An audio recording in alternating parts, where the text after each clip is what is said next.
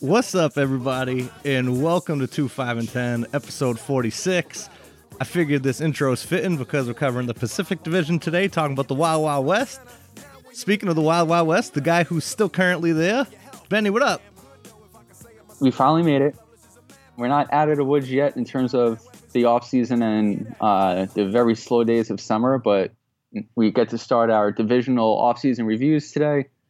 Um, work our way through each each division, and then get into September and training camps are open. Yeah, I think this is good too because last year we started a little bit late, like right at the start of the season. We didn't really get to cover everything, so I, I like that we're way ahead of it this year. Definitely can cover it and this is strictly based on current rosters. I don't want you know a big trade happens and people like, well, you said LA was going to suck. And, oh yeah, well, I, I, thought they did in August. So you know, just I, I just want to clarify before I get tortured in about December. That's all.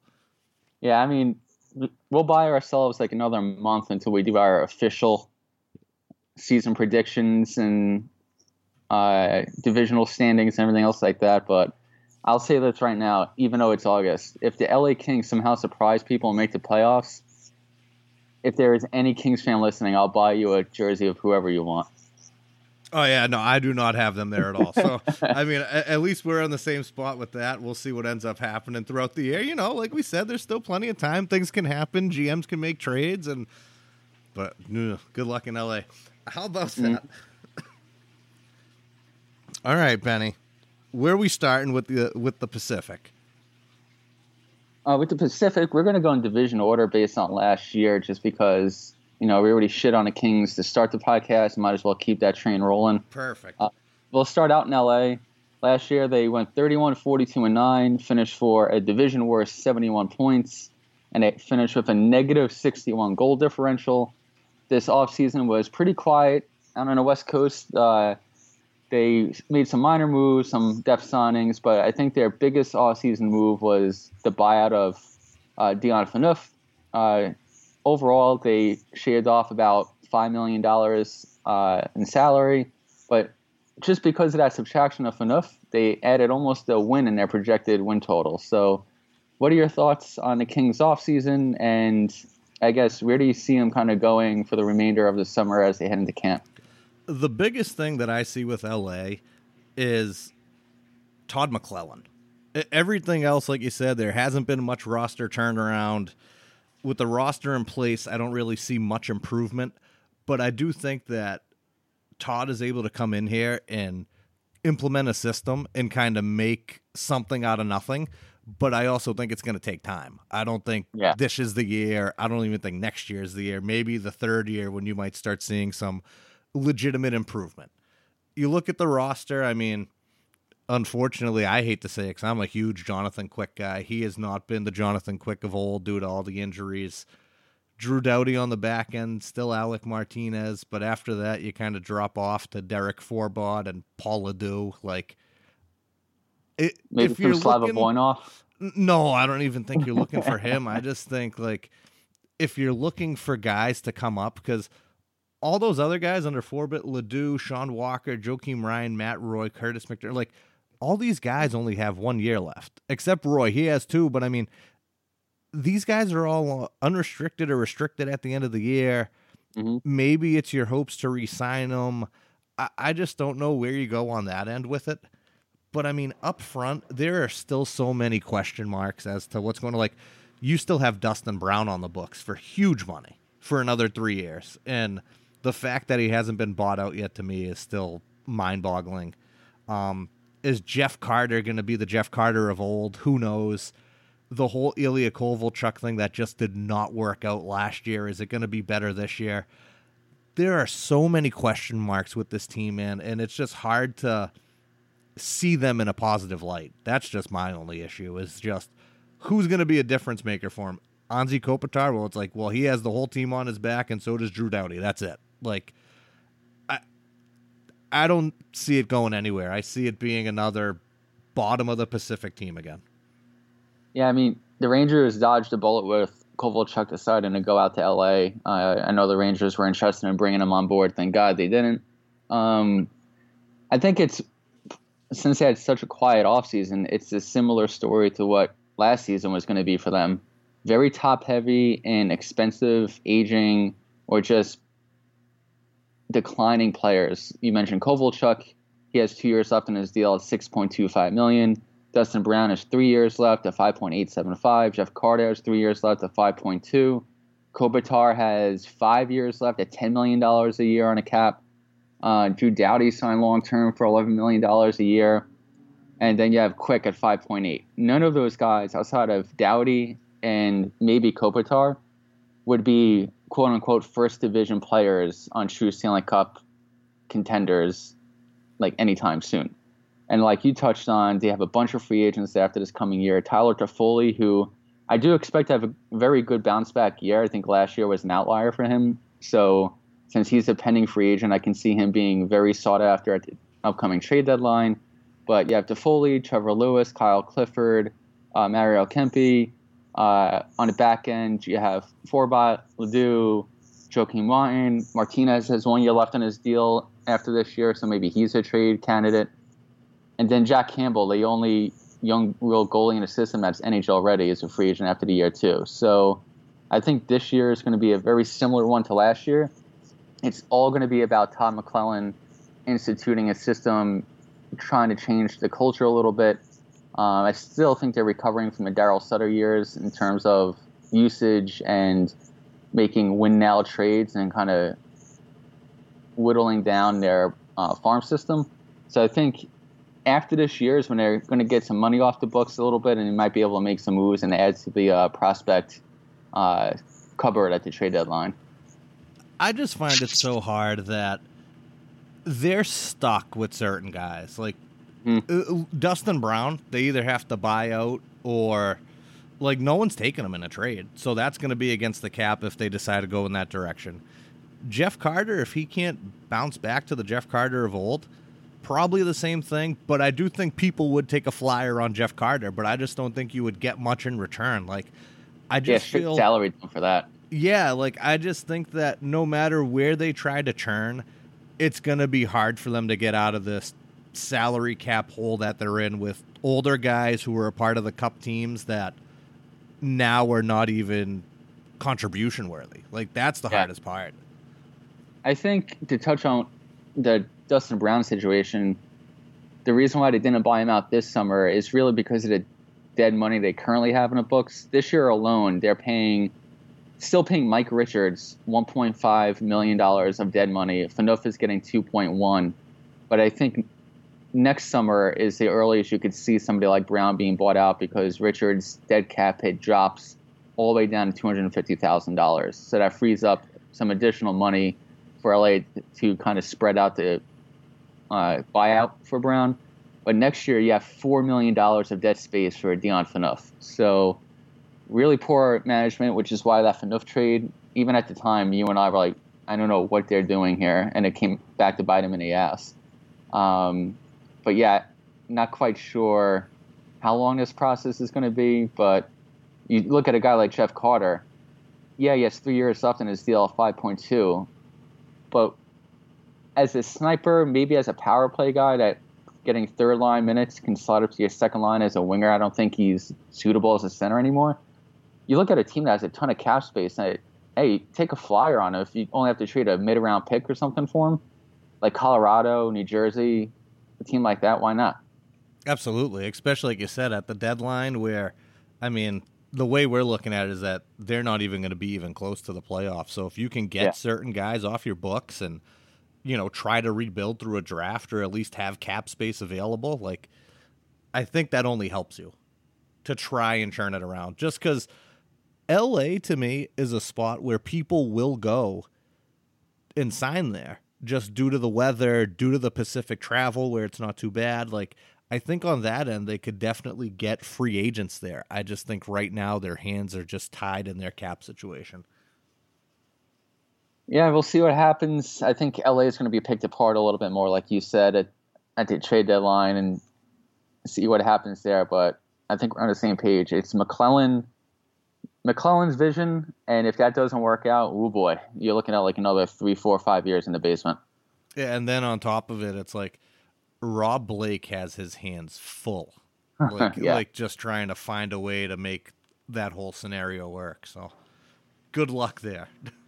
Yeah, we'll move on. Uh, we'll have plenty of time to dissect uh, the upcoming season for these teams. But moving on to the Edmonton Oilers, uh, they finished 35, 38, 38, and 9 last year for 79 points with a negative 42 goal differential.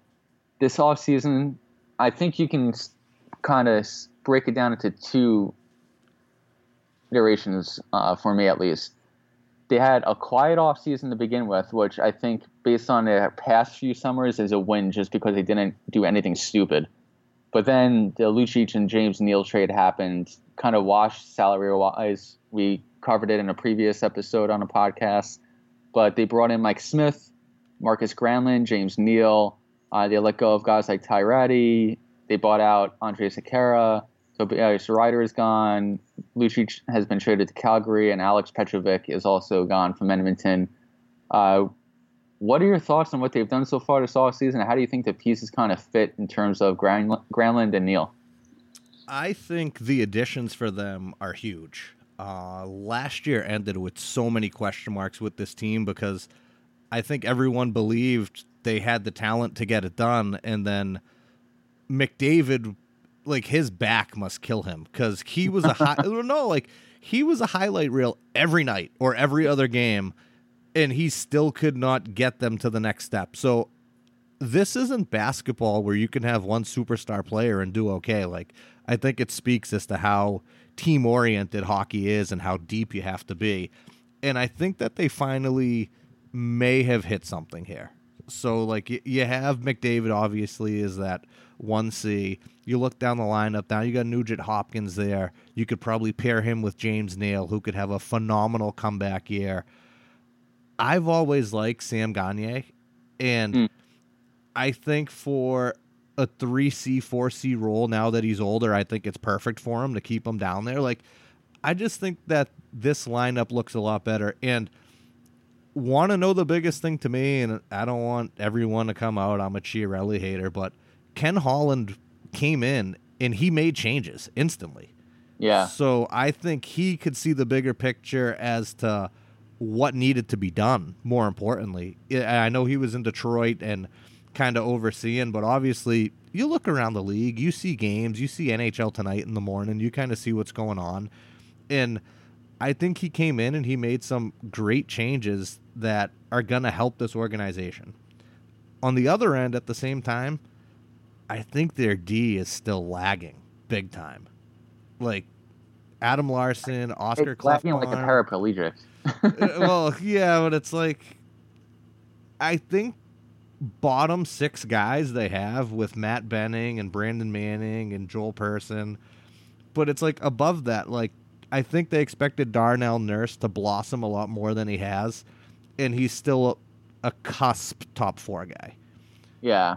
And like you look at Kris Russell, a lot older, still a couple of years on the books, hoping for more. I mean, the Adam Larsson trade, we don't even have to go into that as to who won the deal and everything else. But One. yeah, but like you hoped for more out of him.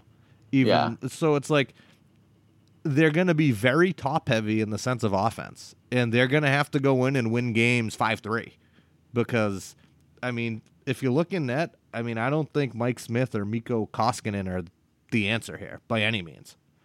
So I think that they're going to have to go out and they're going to have to depend a lot on that offense. And if there's games, well, let me rephrase. Let me go first. If there's a game or games like consecutively where the offense isn't clicking, you can't rely on that defense to shut people down. And that's going to be their downfall. And I do think they will be better than they were last year. But I still see question marks. Like it's so hard. Like offense wins games, but defense wins championships. Like I don't know, man. the, the thing for me is if you're a team like Edmonton that's going to rely on offense, I know you have McDavid, you have Nugent Hopkins, and Draisaitl.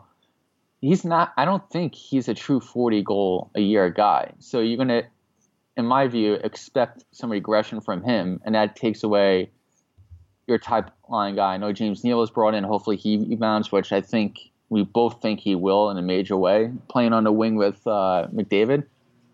You have Granlund there. The thing for me is you let Cam Talbot go, who I'm not saying is a world beater, but if you're looking to pay a guy to split time with Koskinen or maybe even be a number one ahead of him if he can't truly make the transition over to be a 40 50 start a year goaltender. Mike Smith is your solution to that. Like he signed one year, $2 million. Talbot didn't get much more than that with Calgary for on, on a one year deal. And I know we were talking about the defense. This is a big year for them because you, are probably going to get a lot of ice time for guys like Evan Bouchard and Caleb Jones uh, to come into the lineup. Caleb Jones, the younger brother of Seth Jones in Columbus. Bouchard was their uh, highly touted first round pick from two drafts ago. So I think this year is all about setting a tone. The hire by Ken Holland, you know, he brings clout from his years in Detroit. I think that's a major step forward for the organization in terms of not just bringing in another guy from the good old boys club in Edmonton, not looking to bring in a guy from the 1980s Cup team with MacTavish and Lowe and all these guys.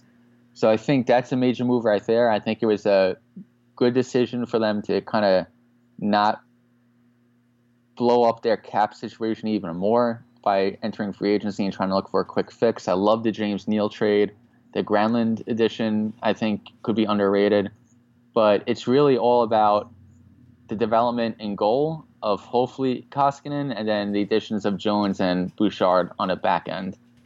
Everything else is just you kind of hope the offense keeps your head above water from where they were last year. And if that's the case, you have James Neal, Draisaitl, Nugent Hopkins, and McDavid. You're sitting pretty for the next few years. I got a question for you on the other end that whole Jesse Puljujarvi deal that's going oh. on, oh. like he's already signed with the team in Europe, but he still has the option to come here if he ends up getting traded. He he wants nothing to do with Edmonton, and this is a fourth overall pick. What, if anything, are you looking at in return if you're Ken Holland if a team comes knocking for his services? Because you're not getting a first round pick because no, no, he has no. not blossomed at all with all the other first round picks up there, anything else. But like, what to you would be a satisfactory trade just to kind of get him off the books? And then the other thing too is that he's still restricted, so a team still has to work a deal out with him. So I think he's just kind of not looking good on all ends here. Uh, yeah, I, I just I think it's just a tough look, and obviously you just don't want to let the kid go for nothing. No, I mean I think the easiest solution is you wait out through training camp and the early part of the year, and you wait to see which teams either deal with an injury to their top nine or are a surprise contender, um, preferably out east, that might be looking to add some offense on a cheap. He's still 21 years old. He doesn't have arbitration rights. So if you're a team that's acquiring him, you can acquire his rights. He's out of Edmonton. I'm sure he'll want to come over. And you can just give him the qualifying offer, and it's up to him to sign or not. And then if since it's the one year deal, he gets even closer to arbitration and free agency, which if he's banking on himself, he'll jump at the chance to. But 21 years old, Edmonton, I don't. I'm not going to say it's another Yakupov situation where he just was a complete bust. I think Puljujarvi, he got really manhand like pushed around and mishandled in Edmonton. He was up and down between Bakersfield and Edmonton. The most ice time he averaged was 2017 18, got 13 minutes of ice time. Like, what is your fourth overall pick? 6'4, 201 right hand shot. You were starving for offense on the right side and you couldn't find ice time for the kid. Let him sink or swim, especially if he's in a negative frame of mind. Maybe build up his value a little bit. Even if he doesn't want to be in Edmonton, once summer hit, you can move him and get more for him. So I'm not exactly sure what the coaching staff was doing with him the last few years. But I'm sure he can get a conditional third rounder where he gets a third round pick for his rights. If he signs, it turns into a second rounder. And based on performance, it could block, push up to a first round pick. And, and so, I'm sure you would find a team that would take that waiver. I mean, I, I don't know how high people are on him. but uh, just on that fact, like, hey, you know, if he comes in and he scores sixty points for us, yeah, we'll give you a first round pick. We we get first year negotiating rights with them next year. You know, so I, I think it could all work out. Yeah. I mean, I would look at teams if I'm Holland and uh, Holland knows has forgotten more general management in the National Hockey League than I know my entire body. But I identify teams that are consistently Stanley Cup contenders that never have the chance to draft in the top five that could be looking to add to their secondary scoring, take a flyer on a kid that was drafted fourth overall, and if it works out, they got a top five talent on a cheap that they have at in his age 21, 22, 23 seasons, which still isn't even a hockey player's prime. So just off the top of my head, I know I'm not trying to always keep this northeast centric, but I'm pretty sure Boston would like to take a little bit of a flyer on a kid who could potentially be a 60 point guy on the right side.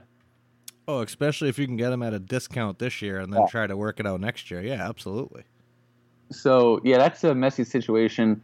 I'm hoping that he doesn't stay in Europe for the remainder of his career. He comes back over because I don't think he's a bust. I still think he's young enough and he has the size to, even if he's just a third line forward that gives you 15, 20 goals a year, that's valuable. And I just want to see if he can turn it around in a situation that's not Edmonton. I think a lot of people pray to get out of Edmonton, especially. it's cold up uh, there, man. It's cold. uh, moving on, uh, we'll head to somewhere a little bit warmer, uh, Anaheim little bit of a rebuild starting for them. Last year they went 35, 37, and 10 for 80 points, and they finished with a negative 52 goal differential, which is even worse than the Edmonton Oilers.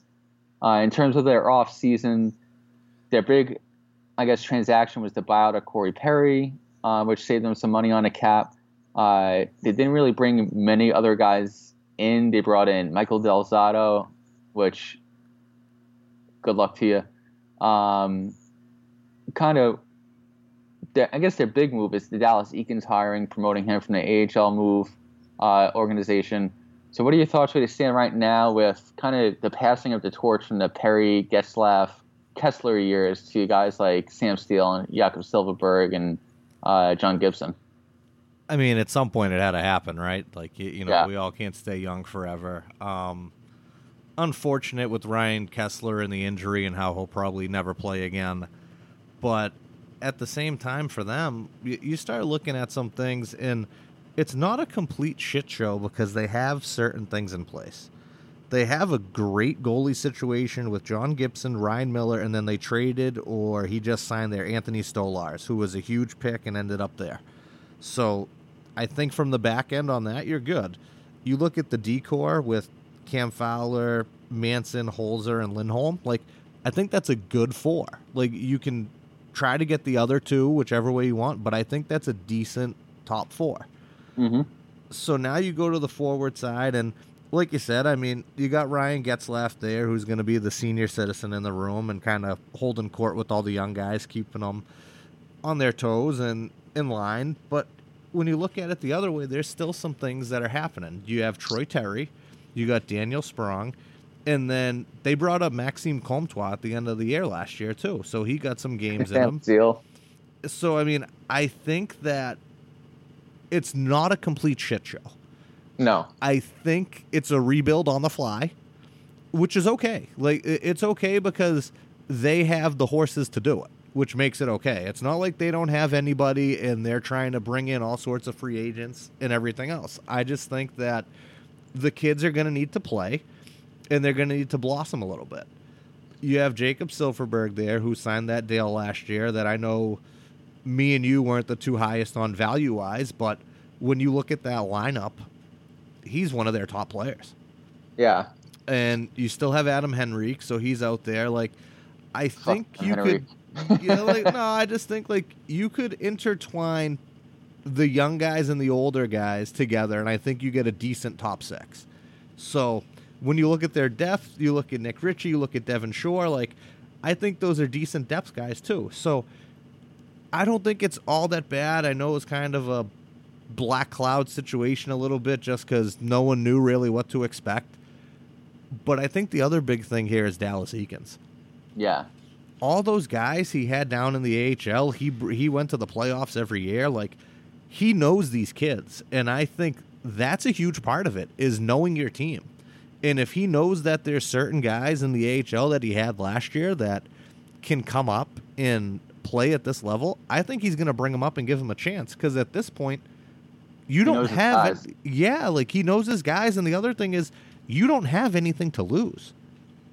So I think they're very interesting because if there's certain players that end up catching fire on this team, I think they can take off. I, I don't think they're a playoff team, but I wouldn't be surprised if, you know, there's certain guys here that are able to produce a lot of points and they get looked at from around the league. I, I think absolutely if people can find the right chemistry that if Troy Terry can come in and he can bury pucks like he's done his whole career, like I, I yeah, yeah. I, I'm just saying, like I think it's not as bad as people think it is. Yeah, I think they made the right move with the Perry buyout, uh, just because it could be intimidating when you're going through a transition period for young guys to come in and feel like they are able to be comfortable enough to speak up and take on more of a leadership role when you have guys like a Perry, a Kesler, a Getzlaf sitting in a room. And I'm not saying Perry or Kesler were bad teammates or anything, but now that there's a little bit of a leadership vacuum, you're looking to see who steps up. Is that going to be Adam Henrique? Is that going to be Silfverberg? Is it going to be a guy like uh, Manson, who I think is a. I love Josh Manson. I love Josh yeah. Manson. So that being said, I don't have many negative things to say about Anaheim. Outside of the Rangers, this is the team I'm most excited to see this upcoming season. They, I think they're a little light in the center position just because of Adam Henrique being a little bit overrated.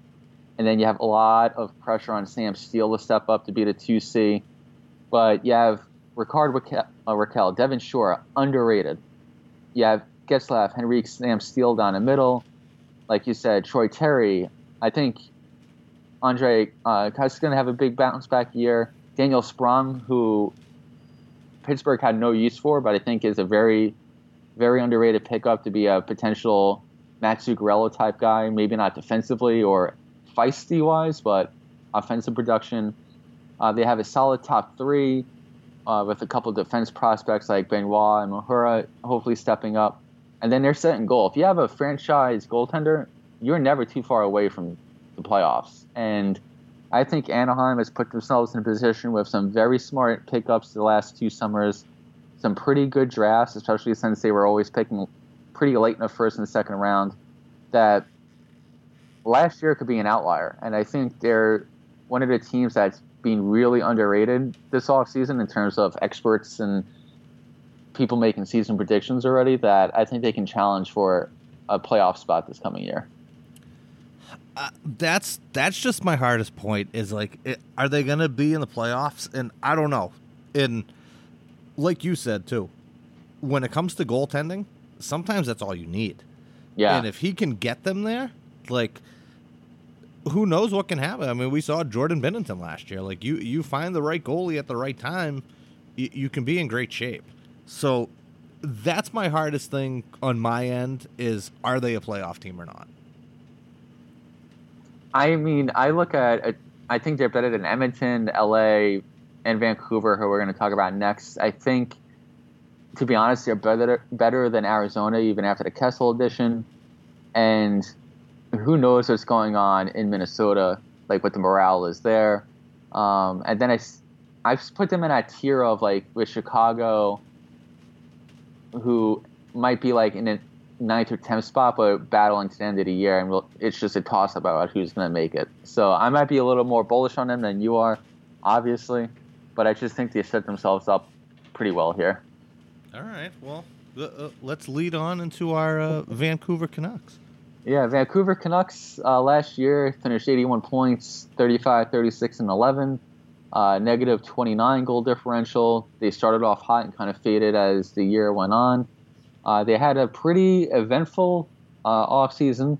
They signed Alex Edler to a two year extension. They placed the immortal Ryan Spooner on waivers. Uh, they made the big JT Miller trade where they basically gave away a first round pick to take on his full contract. Uh, they overpaid for Tyler Myers on a five-year deal. They added Jordy Benn on a two-year contract, and then I think they made a pretty solid depth signing with the Oscar uh, Fantenberg one-year deal. I think they're on the upswing. They have some good young players, especially up front. What are your thoughts? I'm with you on the upswing part. I I like this lineup. I think that they are better than what people expect. Unfortunately, you still have Loui Eriksson who went there and has not blossomed. I mean, outside of that, Bo Horvat, JT Miller, let's not forget Elias Pettersson, like mm. Jake Virtanen, Tim Shatlick, Michael Ferland signed there. Mike and Michael Ferland, Tanner Pearson, who I think is a great player, along with Brandon Sutter. Like, I think they have a decent lineup. The only thing I don't like is their D end. Oh yeah, man. Like I think there's so many holes there. Like you overpaid and you oversigned Tyler Myers big time. Um, Alexander Edler, I mean, it is what it is. They signed him for only two years. I don't think that's that bad. But you have Tanev for another year. You have Troy Stecher, who I don't think's that bad. But it's like I don't think there's anyone here that sticks out. So with that being said, I think Quinn Hughes yeah, needs to have a break. Yeah, they are going to bank on him huge this year. I think he's going to have a breakout year for him, and he had a great year last year coming up. So being able just to play those games at the end was great. You look at the backside, Jacob Markstrom, Thatcher Demko. I think they expected Thatcher to develop a lot quicker than he has. But at the same time, if Markstrom's your one and Thatcher's your one A. Like I don't think uh-huh. that's that bad. But yeah, I th- I think that's a brutal goaltending pairing. No, I don't. I don't think so. I think Demko's a really good goalie. I just, I think he might even take the starting job this year. I, I mean, you don't know what you're going to get out of Markstrom from night in and night out, and Thatcher's a steady goalie, man. Like I, I, saw him with the USA development team when he was there. I saw him at BC. Like I, I just seen the way he plays. He's just really good tempo goalie. Like it might not be their best mix, but I, I do think he's a good goalie. Yeah, I mean, and I don't mean brutal career wise. I mean this year I don't like Markstrom at all. I know he had like a all right year this past season uh, I think Demko does have a ton of potential to be a number one goalie in the league. I just know if that combination for this upcoming season is the right mix because if Demko is not truly ready to be number one or split time, then they have to rely on Markstrom, who I don't think is a true number one or a guy they can rely on for 40, 50 starts a year. I think that combined with their top six on defense is a recipe for just losing six five games. No, I don't think that bad. You think sixty five? No, I mean like losing six five games. Oh, I thought you were saying losing sixty five oh, games. No. I was like, holy shit. I think they're going to be the worst team in the history of the National Hockey League. No, I mean I'm with you up front. I Brock Boeser, you know, I like the Miller addition on paper. If you just take out what they gave up to get him, uh, Pettersson, I like Bo Horvat they're paying Tyler Myers to be number one when he's barely a top four at this point in his career, especially the last year, year and a half in Winnipeg. You have Tanev there. I mean, they're banking on Quinn Hughes, but who you're pairing who's going to be his partner on the right side? You're going to give him top pair minutes with Myers? I don't know if that's going to work out too well. I think they're a year away because their cap situation is actually not that bad at all as they enter into the summer next year. So I think if they get the development from their young guys up front and you get a big step forward from a guy like Quinn Hughes. And if Demko proves himself to be a guy who's on the upswing in goal, some smart off, some smart free agent decisions or taking on some contracts next summer could set them up to be, you know, on the upswing as teams like San Jose and Vegas who are dealing with cap situations might be kind of in that middle ground and people will play in Vancouver. They have a great setup there, beautiful city. I think they can get free agents there. Yeah. So. So I think Vancouver on the upswing. I think they're your your Anaheim. yeah, maybe, maybe that's that what sense. it is. Yeah. Um, we'll move on to Arizona, uh, the soon to be Houston Arrows or whatever in my mind.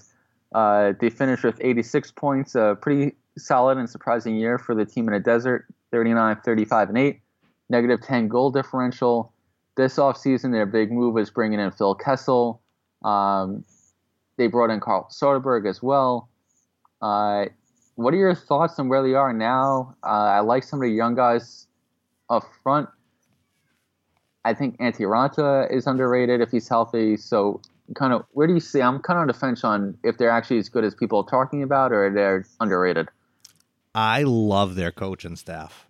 Rick, yeah. Rick Tocchet, Johnny MacLean, and Phil Housley. Like, I think for getting the most out of their D, I know it didn't work out in Buffalo, but when it comes down to just being like a strictly coach of the defense, I think Phil Housley is your guy. And yeah. you look at who they have Oliver Ekman Larsson, Alex Goligoski, you got Hjalmarsson, you got Jakob Chychrun, they got Demers. I like them. I like that part of them. I do think last year they had an awful start. We we can all agree to that, mm-hmm. but it seemed like they stayed playing their system. I don't think Rick Tocchet ever changed up as to what they were doing. And for them to get a full season, and they had that push last year at the end to try to get into a playoff spot where some of your guys are only going to get better. Clayton Keller, Conor Garland, you bring in Phil Kessel, you have the leadership there with Stepan, you have Schmaltz. I'm with you. I, I don't know if they're as good as people predict them to be. I think they're decent. I, I think they're like a C. And it all depends on their upswing or their downswing. Like I see this being a team that could rattle off 10 games in a row and win 10 games. But I also see them a team that could lose 10 games in a row. Yeah, and for me, I'm a pretty big Antti Raanta fan from his time with the Rangers. I think when healthy, he's a legitimate number one, not a franchise type guy, but you know, going in the time machine here, he reminds me of uh, Patrick Lalime when he was in his prime with like Ottawa, where he's able to give you solid production as your number one for two, three, four year stretch before kind of tapering off a little bit. I love Lawson Crouse, and I think he's he's ready to develop boy. that big time power forward. I think what hurts them is their center position. I know they have Barrett Hayton, who they're probably hoping steps into the 3C role. They have Dvorak still, who hasn't found his footing. But they had to bring in Soderberg for their 2C essentially when they traded away Dylan Strome, who wasn't working in the desert, but then goes to Chicago and takes off. So they have a bunch of young guys. They made the trade, like you said. They have Keller, they have Nick Schmaltz on the left side, Crouse on the left side, mixed in with Grabner. I think they have potential. I'm just not sure if they're ready to take that step this year. And then if it's not this year, are they going to get caught in the upswing of teams like Anaheim, Vancouver, potentially Edmonton, who are, are now ready to jump forward and then they miss their little window? I think that's going to be the biggest thing. Like you said, next year, maybe the year after, is Arizona, Edmonton, Vancouver, Anaheim. Like, I think a couple of years, all these teams are going to be very good. And, th- like, I think the Pacific's going to flip flop where the top guys there now. Like, I think Calgary will still be there, but I think San Jose is going to drop. Vegas, I have to see their turnaround. They might be coming down because they seem a little bit older. Like, I feel like this whole position division could flip flop completely. And that's the thing where, and we're going to get into Vegas next, but when you have to start shedding salary for cap purposes, you're not really bringing anything roster roster wise back. That's going to start hurting you. And yeah, they have a couple guys up front, but is that a long term plan, especially in goal when you know Flower is in his mid thirties? That, that's a question. So, all right, let's transition to the Vegas Golden Knights here. Uh, second year in existence, another pretty good season 93 points, 43, 32, and 7, plus 19 goal differential. Their off-season main moves, I mean, they brought back Deryk Engelland for a one year deal. They traded Nikita Gusev to Vegas. They lost guys like Erik Haula, who they had to trade for cap reasons to Carolina. Um, they have Mark Stone signed long term. They were able to kind of keep most of the core together. Uh, Stastny's coming back. And so, what do you just where do you think they are in terms of actual contention this coming season? Unfinished business, game seven. I, Yeah. I think if they won that series against San Jose, I think they could have met St. Louis in the Western Conference final, and I think they could have beat them. And I know it's a bold statement, the what coulda, shoulda, woulda, but like this team last year compared to this year is basically the same team. And this team compared to this year, last year, and the year before is basically the same team. Yeah. And I feel like just on that alone, I they mesh very well. Their top six is phenomenal. Stone, Pacioretty, Stastny, Karlsson, Marcia Show, Alex Tuch. Like I like their lineup. I love their lineup. I like their back end. Nate Schmidt, Shea Theodore, Brayden McNabb, Nick Holt. Like I don't see too many flaws in them.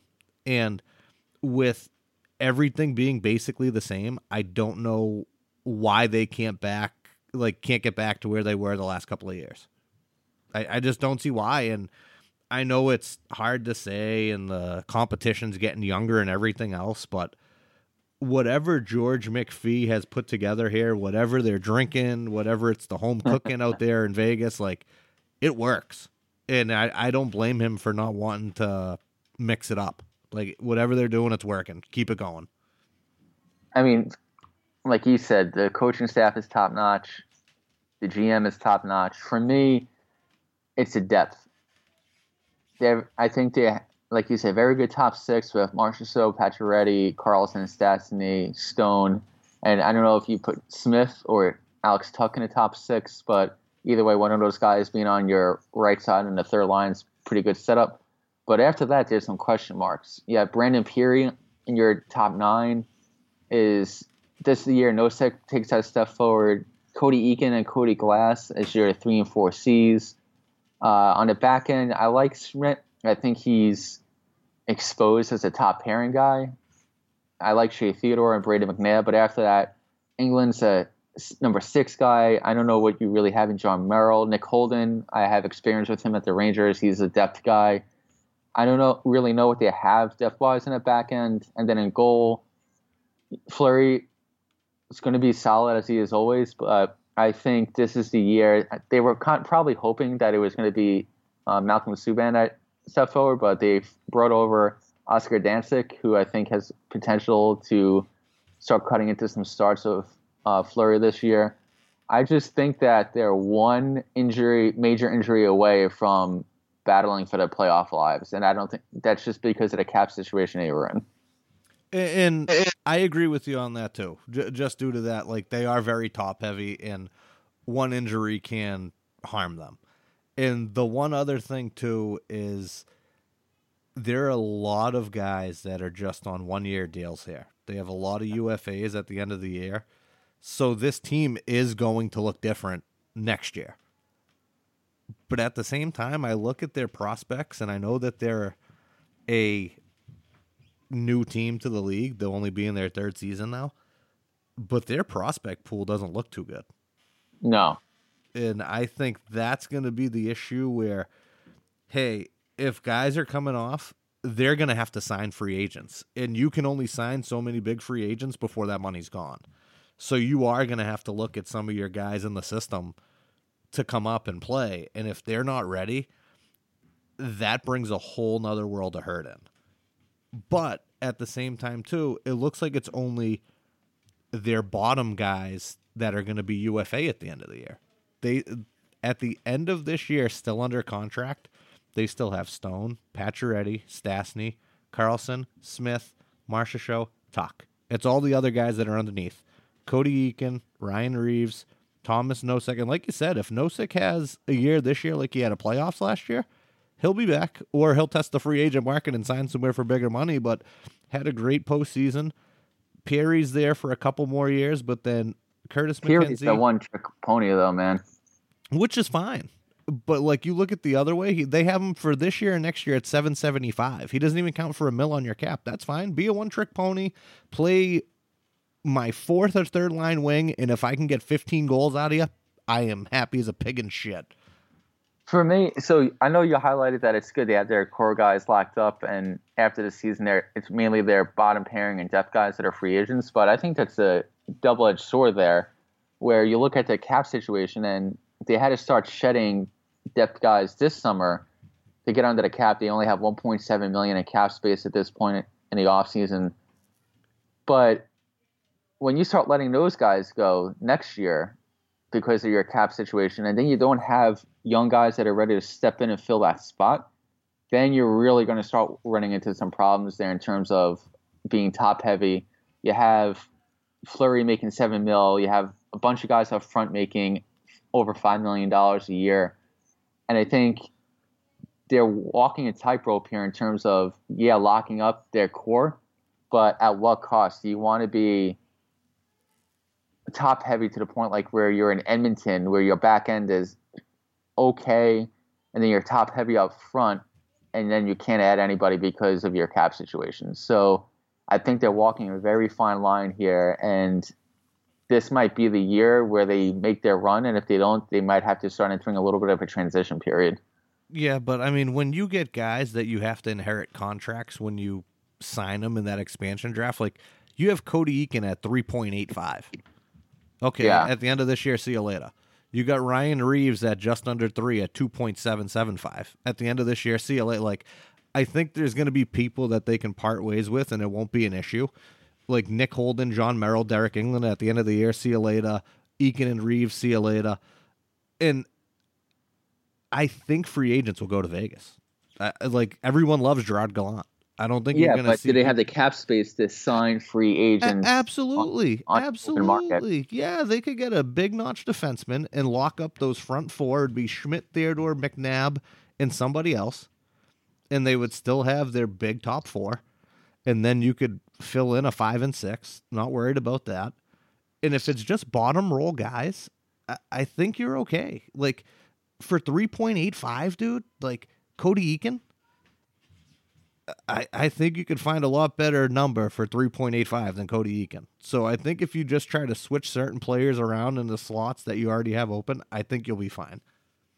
Uh, we're going to have to agree to disagree on that one until we get into our season previews, just because yeah, Cody Eakin's overpaid at 3.85, but on the unrestricted free agent market, I'm not quite sure what you're going to get for 3.85 or less because if you go more, you're kind of they don't even have enough cap space now. Never mind adding more salary next summer. Well, so yeah, I guess we do have to touch on that too. That I'm pretty sure they're currently over the cap and they have to shed space. Oh no, yeah. no, they, they, made it just under currently. They, they still have a million in cap space. I'm sorry. well, yeah, last time I saw it was somebody else that was just over, and they still have to remove some people. So I apologize for that. um, we'll move on to San Jose. Uh, eventful offseason for the Sharks. Uh, they signed Erik Karlsson to an eight-year contract, massive deal. Um, they signed Timo Meier to a four-year contract, which was their big RFA this summer. Uh, they we signed Kevin Labanc to that unbelievable one year, one million dollar uh, contract. Um, they brought in Dalton Prout for depth on the back end. Joe Thornton is still sitting out there as a free agent. Looking around, you ha- they're bringing back Evander Kane, Timo Meier, Logan Couture, Tomas Hertl. Dylan Gambrell is ready to step into a probably a three or four C role. You have Labanc and Sorensen on a right side. Where do you see them? Are they going to stay consistent where they were the last year and the year before that? Do they have any more potential to squeeze out of this group, or are they kind of just biding their time and maybe sliding down the standings a little bit? Yeah, I got them sliding down if if they make the playoffs, and I know that's uh, people are very high on San Jose. They always are. I didn't really like some of their moves. I don't really like some of their players. But the only thing is, like, I see them slip into like a wild card spot. Um, mm. I love Logan Couture. I like Evander Kane, but I, I do think that he's extremely detrimental to your team and in your clubhouse. I think that you never know what you're getting out of him. He seems to go to San Jose and fit, which is good. But as for how long? Because he seemed to fit in Winnipeg and he seemed to fit in Buffalo. So, yeah, he's a little bit of a selfish player in terms of not thinking about how his actions are going to impact the team in that moment. Yeah, but I, I think they have a huge loss here in Pavelski, and I know that's a cap issue as to why they couldn't bring him back and all that. But Joe Pavelski was the captain of your team. Like he led you the whole year. Like Joe had a great year. And now it's you're waiting on Jumbo Joe to sign back if he is going to sign back. Yeah, you got the great deal in Labanc, but you're also paying Erik Karlsson eleven five a year, and yeah. Brent Burns eight, and Mark Edward Vlasic seven. Edward Vlasic seven million dollars, dude. Like, I just think that kills you. And then yeah. you look at everybody else that is on their D end. Everybody else at the end of this year is unrestricted, and then you have Jacob Middleton who's restricted. Dylan's unrestricted. Tim Heed, Dalton Prout, Radim Simek, like I don't see anybody coming back on the decor. Like you're gonna have to hopefully with with fin, ugh, fill that from within. Like I just think that if they do have a decent year this year, like next year is going to be tough for them. Like they're going to have a lot of things they have to fix, and it's not going to be easy because they don't have a lot of cap space. And then Labanc's going to be ready for his extension, like with arbitration rights. With arbitration rights, but I'm sure Dougie Wilson will pull something out of his hat like he did this year with that extension. So I think they're in for a world of hurt. I think they definitely underestimated as to what Joe Pavelski gave them and that team. And I think it's just another one of those unfortunate things with the salary cap and everybody needs to get paid and that's the merry-go-round that it is, but for yeah, I don't know. For me, a lot of people, I mean, you got to give San Jose credit for a decade. They're pretty much almost locked to make the playoffs and make a deep run for the most part. Um, Dougie Wilson is a fantastic GM, but and those same people like to point that out, point out that yeah, they lost Pavelski and his production. He was their captain, and it was a hard decision because of the salary cap. But they also let their previous captain, Patrick Marleau, who was a lifetime Shark, go and they were just fine. My response to that is you let okay, let Marleau go. That's one dink in the armor. Now you let Pavelski go. Joe Thornton, if he was going to sign, or he would have signed already. Like it's not like there's not much more cap maneuvering to do in San Jose. That's a lot of institutional and organizational knowledge to walk out the door. Well, the other thing is this. Now that you touched on that, let Patrick Marleau go, and then they strip Joe of the captaincy and then they gave yeah. it to Pavel. Like I just feel like there's so much more like underlying stuff that's going on here that whether it's personal or whether it's business, I feel like they have a strong line just drawn in the sand, and that's the way that they go. And like you said, absolutely. Tip your cap to San Jose for what they've done the past 10 years for being a lock and being in the playoffs and being a team that could potentially win a Stanley Cup. Every year, except up till this year, if you looked at that lineup at the beginning of the season, you would you could have them penciled in as the Stanley Cup champion. They haven't got there, but I mean, they had the ability to. They had the ability to, but now it's starting to fall apart. And for me, when you think of the San Jose Sharks, now you have to. It's basically down to two guys. It's Logan Couture and Brent Burns. I don't consider Erik Karlsson a leader for the San Jose Sharks. He's been there one year. I think we already talked about his contract previously, but I think that's going to be a massive burden on a Sharks cap situation for years to come. He's never healthy. His groin issue is chronic. He's not a great defender. He can't skate backwards. Like I know he's an elite offensive production guy, but once that starts to slip, what is he going to give you?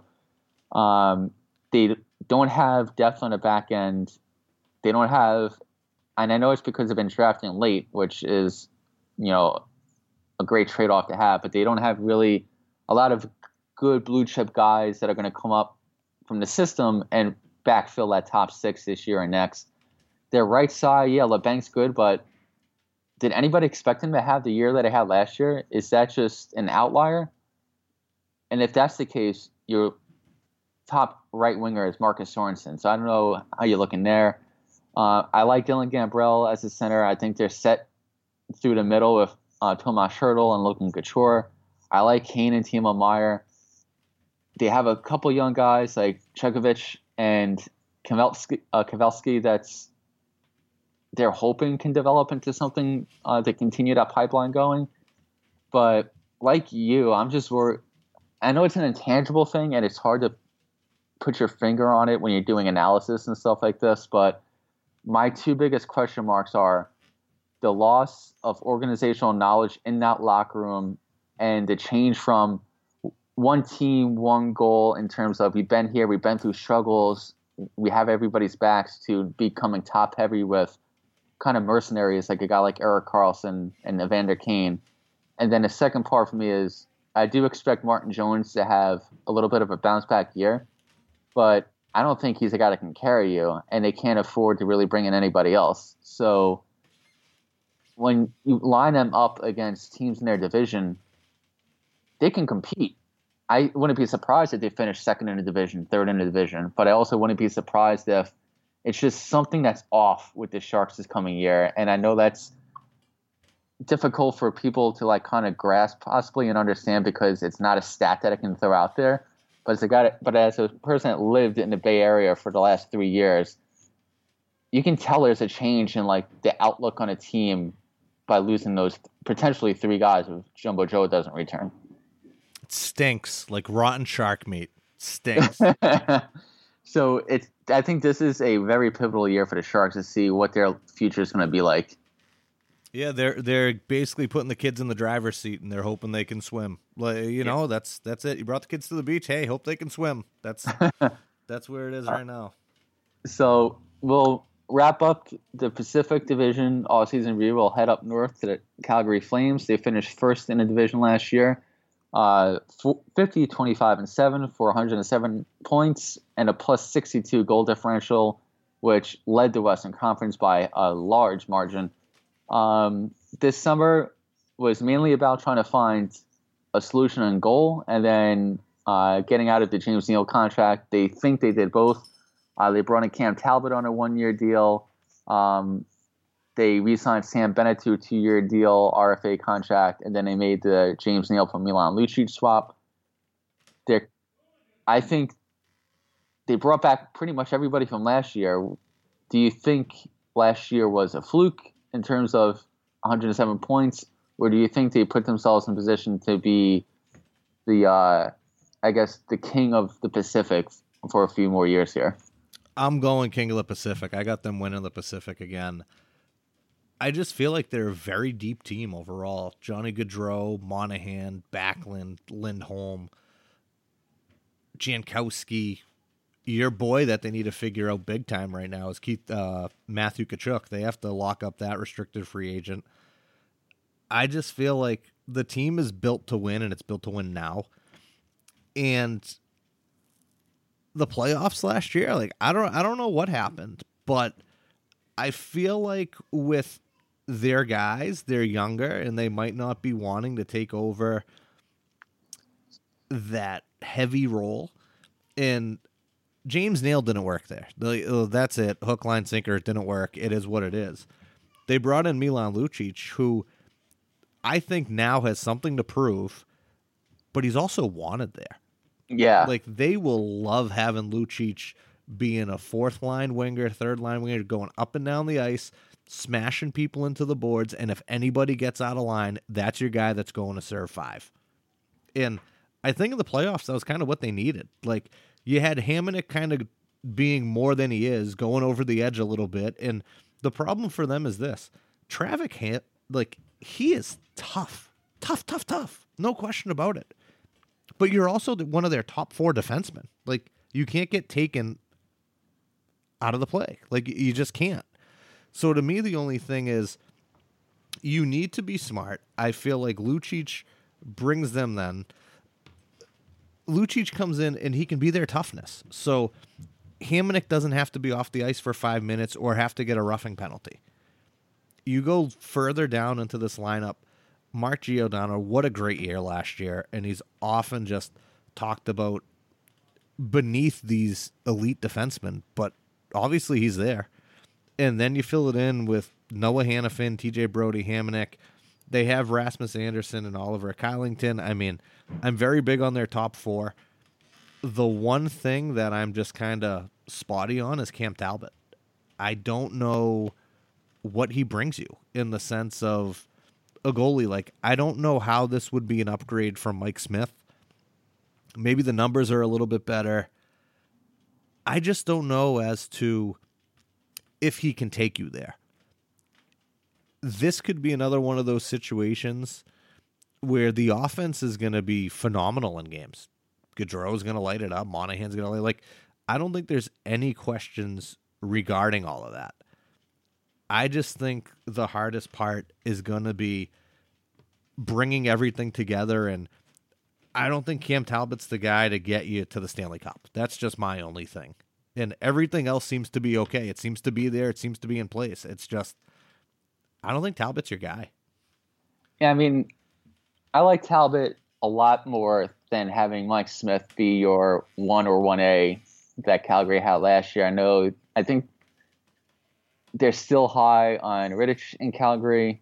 Um, but I, I'm on the same page with you in terms of Calgary being, I think, the clear cut front runner to win a Pacific Division. They're just loaded top to bottom. You know, you've been talking about all the teams in division, and they're either top heavy up front, or they have a a good top six on the back end, or they have a franchise goalie. I think Calgary has two out of the three, and then a goalie isn't that bad. I don't know if he's a Stanley Cup guy, like you mentioned, um, but I think when you have, in, especially in the playoffs, when you, things get a little bit tighter, and you have the top six of Giordano, Brodie, Hamonic, Hanifin, and then you have the offense that they have, you just you just need Talbot to not lose your games, which is where San Jose was the last few years with Martin Jones. We don't really need you to stand on your head here and pull a Stanley Cup out of your ass like Binnington with St. Louis. We just need you to not lose your shit. And I think Talbot, this is the situation where I think he can find that. But we'll see in terms of playoffs where they'll go. But yeah, I think they're clear cut, especially this year, probably next year as well, where they're the team to beat.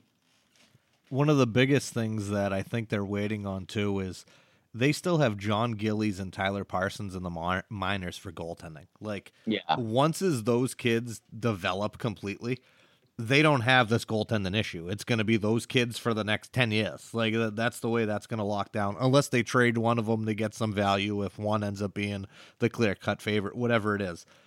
The biggest thing is Matthew Tkachuk in his development has been phenomenal.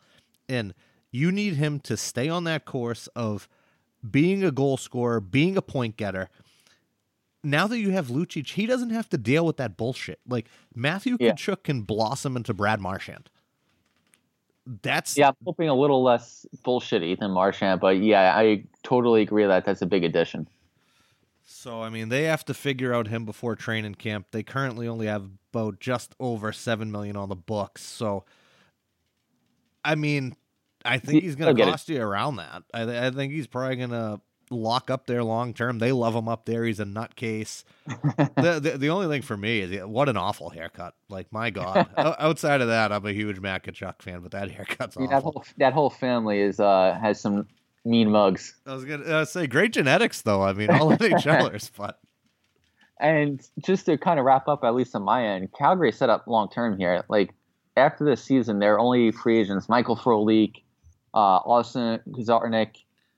I mean, you have Brodie and Hamonic that are free agents at the end of the year, but I think they're going to be able to bring back out one of those guys, and that's a solid top three with Giordano and Hanifin. And then if you're banking on uh, the young goalies to step in, that's going to buy you some cap space too. So they're set up pretty much long term here for a core, and they're not locked up long term in declining guys like LA, and they also have even though they're locked up long term with their core, they still have some good depth guys that are either cheap or on their entry level contracts, unlike San Jose and uh, Vegas. Yeah, and the other thing too is all their core guys they have long term are young. Outside of Lucic, they're all young. Twenty six, Monahan twenty four, Backlund up there at thirty, but Lindholm only twenty four. Like these guys are all young. Tkachuk's only twenty one. Uh, Jankowski's only twenty four. Like Bennett's only twenty three. Their whole core is young, which is phenomenal to grow with. And it's going to be interesting to see and kind of wrap it up here in terms of the Pacific. If Calgary is a clear cut number one for the next few years, does that impact the other teams in terms of free agency decisions? Like, does that make them say, okay, let's not make the big, big, costly move for the number one free agent because we can make a few smaller moves and finish second and third and get to the playoffs? Or do we overspend to try and take down Calgary and potentially damage our cap as our younger guys coming up. So it's going to be interesting. Well, the other thing too is Calgary drafted really well. Like I know Gaudreau, obviously Johnny Hockey, Monahan. Happy birthday! What is it? Yesterday or today? Uh, I think it was yesterday. Okay. But like Sam Bennett, Jankowski, all these guys were drafted and developed. Like it's not like they were free agents that signed there, all drafted and developed. It, so it speaks a lot for them and to finally now have it come full circle as these guys are now blossoming into pretty little flowers. um, and they finally got approval from the city for to start building a new arena, which should be done in a couple years. The only thing I need Calgary to do is to stop wearing those horrendous red and black uniforms and just go back to the red, yellow, and white. Yeah, the the old red, uh, the the sea of red up there. You got to go back to that. Yeah. Um, before we get into today NHL history and shoutouts, uh, kind of wanted your thoughts on two little news items that came up this week. Uh, the first one is Nick Foligno in Columbus, the captain. Uh, he was being interviewed by the Canadian press, and they kind of asked him about the offseason that the Blue Jackets had, where they lost Matt Duchene, Sergei Bobrovsky, looks like Adam McQuaid um, and Artemi Panarin. And I thought his quote was interesting. I mean, you wouldn't expect a captain to say anything else but this, but he kind of named them by name here, and he said, "quote My thing is, you don't leave a good team to try and find another one. What we're building in Columbus, everyone is excited to be a part of it. You want guys fully on board. Uh, between Bobrovsky, Panarin, and Matt, meaning Duchene, they all worked extremely hard. It's their choice to go. You don't agree with it, but you want guys that want to play in Columbus. I mean, you, you got you want guys that want to play there. Like that's the whole point of signing somewhere and being a team and everything. Like you want guys to want to play there. As for him to be that open in the media, I mean, a little shocking as a hockey player outside of, you know, it's their right to go to free agency and yeah. they can do what they want. But I think at the same time, he's pissed off because he's there for a while. He, he's locked up long term. He's the captain there. And he was the one who was so happy when Jarmo Kekalainen went out of his way to bring in that whole team and make the push for the cup. Not like let's bring it in at the trade deadline. Guys aren't re-signing here. His goal was let's bring a cup to Columbus. It didn't end up working out, and you can't blame him for being pissed because I mean they went into that playoffs and granted the team didn't really find their chemistry going into the playoffs. Like they, they were still a little shaky. Duchene was kind of soft going into it. Dzingel hadn't really found a home yet. But then they come out and they sweep Tampa. And I don't care what you say if Tampa lost steam or this, that, the other thing. Like them coming out and sweeping Tampa, like that's something special. Yeah. And if everybody did re-sign there this year, I think they could have a chance. Like they'd be at the top of that metro. Like there's no question. But now they're in a world of hurt. Uh, like it's a complete on the fly rebuild, and they don't even know who, what, where, when, why right now. Like your best winger's gone. Your best singer, like your best f- trade deadline acquisitions are gone. You have to retool that whole team, and I don't blame them for being pissed or calling guys out But at the same time, it's like he said, you want guys that want to be there. So you can't really be too mad if guys leave because they don't want to be in Columbus. It's not a hockey market. It's not a place where people say, I hope Columbus drafts me. like, I, I, don't know. It's just I mean, Jeff Carter things. and Mike Richards couldn't wait to get the hell out of there. Yeah, so I, I don't know, man. For me, I think I don't think Foligno was expecting Panarin to resign. I th- resign. I think the writing was on a wall there for a long time. Um, I think it was 50 50 that Bobrovsky was going to resign until he had that issue on the team plane uh, towards the end of the year. I think what hurt, what probably surprised him the most was Duchene leaving because, yeah, Columbus gave him a good deal um, and they've been after Duchene for a while. But if they were able to just keep Duchene, I think their whole outlook for this upcoming season is different because they had their one seed. They can combine him with uh, Dubois, Wennberg, uh, Josh Anderson, Cam Atkinson. They still have their good top three, and Werenski, who I know is recovering right now, Seth Jones, and David Savard. They have a, a couple of young guys in the back end. And then I think I know this is separate from the quote, but they made a mistake not bringing in a goaltender, like especially if you could have gotten Robin Lehner for one year, five million, because that goaltending situation is difficult right now. But yeah, I don't blame him for being pissed. I think what hurt him the most or surprised him the most was Duchene leaving. And I mean, it is what it is. I mean, can you blame Duchene for shine, like for signing in Nashville? Like, I, I just don't see it. Like, you actually brought up one really good point before we came on, and it was about Bobrovsky. Uh, say, say, what you said about Bobrovsky about going to.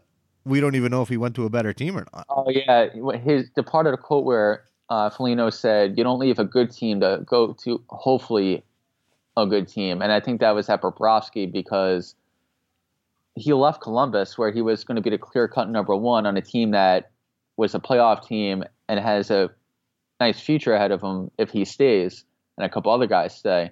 To go to Florida, who I know they brought in Quenneville and a couple other guys, but you're hoping they become what Columbus was last year.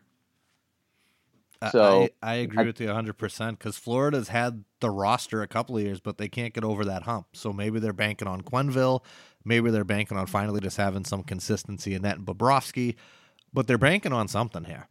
Yeah. So that, that that's a very interesting point, like you said. The last quick thing I wanted to get your thoughts on: uh, the Athletic is doing their annual uh, farm system rankings. They start all the way from 31, which is the worst in the league, all the way up to number one. They do, I think, one or two a day. Today they released the Boston Bruins, who are ranked number 29 in the National Hockey League. Uh, last year they were ranked number 27, so they dropped two spots. Uh, they had a C minus grade for the 2019 draft. Uh, the key subtractions or graduations, according to the Athletic, were Connor Clifton and Ryan Donato and Jakob Forsbacka Karlsson. Um, and then they listed their top three prospects as Jack Studnicka. I'm probably pronouncing that wrong.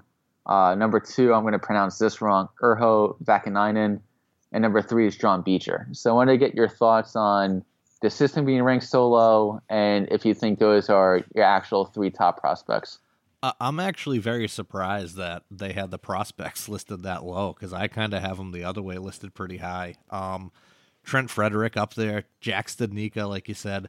Another guy, they got Jakub Lauko, who goes and tears it up in the World Championships, and they just signed him to his entry level. Like, I don't know where. I mean, I know the DN's a little flat. They do have Urho Vaakanainen. They also have Jeremy Lauzon, who came up last year and played pretty nice with us.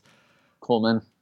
Kuhlman, like it's one of those things where I think people still rely on that 2015 draft. yeah. And because, I mean, you look at it and still under the quote unquote prospect pool, you have Zach Senyshyn, still hasn't really blossomed, has that great speed. And then you look over on the D end at Jakub Zboril, who's still there. He's only played one game so far.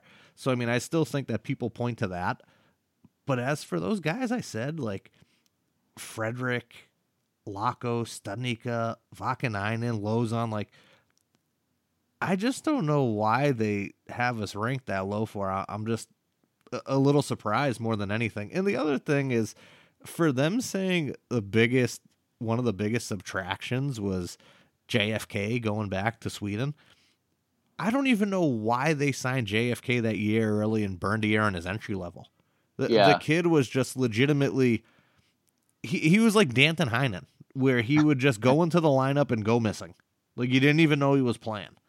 And I, I just don't know for for me personally how that's a, a huge loss. Like I, I just don't get it. And I think those other five guys I named are gonna come into the lineup and be and I didn't even name Beecher. Beecher just went to the World Junior Showcase and he was the best player there. The best player at the World Junior after he just got drafted right at the end of the first round. Like huge body and the kid can skate like I don't know, man. Maybe it's just me that they can say it's my homer, but I mean, like, I didn't even get into other guys. I didn't get into Cameron Hughes. I really love Ryan Fitzgerald, though. I think he'll just be like a permanent AHL player forever. Like, I've always loved Fitzy. Kind of grew up with them through the Malden Catholic regime and all that. Like, Anders Bjork, another guy with a huge question mark, played with us a little two years ago, a little bit last year, got hurt both years. Like, if he can stay healthy, I would actually be interested to see what he can do because we still don't even know what he can do. But he was phenomenal at Notre Dame. So I don't know. I, I just find that very interesting from the athletic. Usually they're pretty reliable source, pretty in depth source. I just don't see how that's that unless they're just trying to rank it on top three prospects. Like I, I don't know. That just sounds Well, kind of shitty I'll- to me. I'll reserve my judgment on the credibility of these rankings until we rank the Rangers because if the Rangers aren't in the top five after the last two and a half years rebuilding that they've done and the kind of the blue chip prospects that they brought on board, then I'm going to be like, okay, something's up here. But uh, at least the Rangers have something over the Bruins right now, and that's a better farm system. Hey, take it, pal. Take it where you can get it. Um, all right, so let's wrap up today in NHL history and uh, any shout outs. Uh, light day, obviously, because it's August, but in 1938, uh, Bill Masterton is born in Winnipeg. Uh, as a forward playing for the first year Minnesota North Stars, uh, he wasn't wearing a helmet when he checked hard in a game against the Oakland Seals. Holy shit, what a throwback sentence that was. On January 13th, uh, 1968, after the check, he lands on his head and he dies two, two days later. The Bill Masterton Trophy is first awarded later that year to honor the player who best exemplifies the qualities of perseverance, sportsmanship, and dedication to hockey. And lastly, in 1975, Marty Turco, owner of the lo- lowest single season goals against average in NHL since 1940, is born in Sault Ste. Marie, Ontario. He was selected in the fifth round by the Dallas Stars in 1994 and becomes a starter after Ed Belfour leaves as a free agent in 2002. And it finishes with a 1.72 goals against average in 55 games during the 2002 2000, 2003 season, which was the lowest since Dave Kerr of my New York Rangers, who finished with a 1.54 goals against average. I What do you have to-? I have to get right into it. I had to say it instantly. Do you remember in Pache's class when Jay brought up Phil Kessel as a quote unquote Lady Byng winner, even though he won the Masterson trophy, just because we had like a project due on sportsmanship? Because I remember once you said the Masterson trophy, I started laughing because I always think about that. And I remember I raised my hand and asked him, like, I think you have the trophies mixed up. And I could see Jay's face up on the thing, like, like, dog, don't do me like this. So what up, Jay? Actually shares a birthday with you, so happy birthday to Jay and happy birthday to you. Uh, another big shout out to Stratford having us up to the uh, you know the New Hampshire property this weekend. the Uh, estates. yeah, the estates up there, fucking beautiful setup. Uh, yeah, just let me know when I can go back. I'll I'll bring the kids this time so you can babysit, and me and the wife will go out. And um, yeah, as always, Big Red, happy birthday to you. And I think that's all I got this week. That that, that was good. That J one got me rolling. So, oh, actually, uh, today t- today uh today 813 the chino maslindo's birthday uh phil rizzuto one of our sponsors from uh the owner of lizzie's ice cream in harvard square so happy birthday to el chino maslindo del mundo Happy birthday, uh, Fast Phil. I'll, I'll stick to that. Um, actually, what's funny is that uh, Jay's story that it was the same project where before I went up, uh, you and him dared me to say stuff in every i do remember that point, every of various points of every sentence in my presentation, which was supposed to be a ten minute presentation. I forget what it was on, but you guys like say stuff at various points in every sentence and see if you can make it coherent. And so I did that, and then I got dinged a whole letter grade because I had a nervous tick in my presentation. So I appreciate that. And stuff. Uh, and stuff. um, uh, but shout out First Lady. She is still gallivanting around the world. She is now heading towards Mount Fuji as we speak in Japan. So shout out to her. Hopefully uh, she has a good time there. Um, and, you know, just because everybody loves hearing about it, me and the first lady are now one month away from beginning our trip back to the East Coast. So can't wait to get that shit started. I'm excited for that. Almost there. Almost there. So uh, next week we're going to be covering the Central Division. Uh, see what's been going on there this past off season. We're only only a few weeks away to hopefully some big time interviews getting lined up, and then season previews.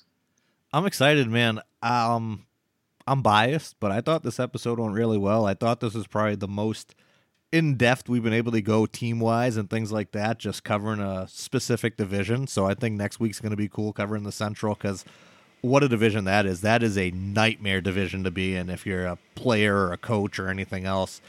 But everybody, as always, thank you for listening. We appreciate you guys taking the time out of your day, and we will catch all you guys next week. We'll catch you then.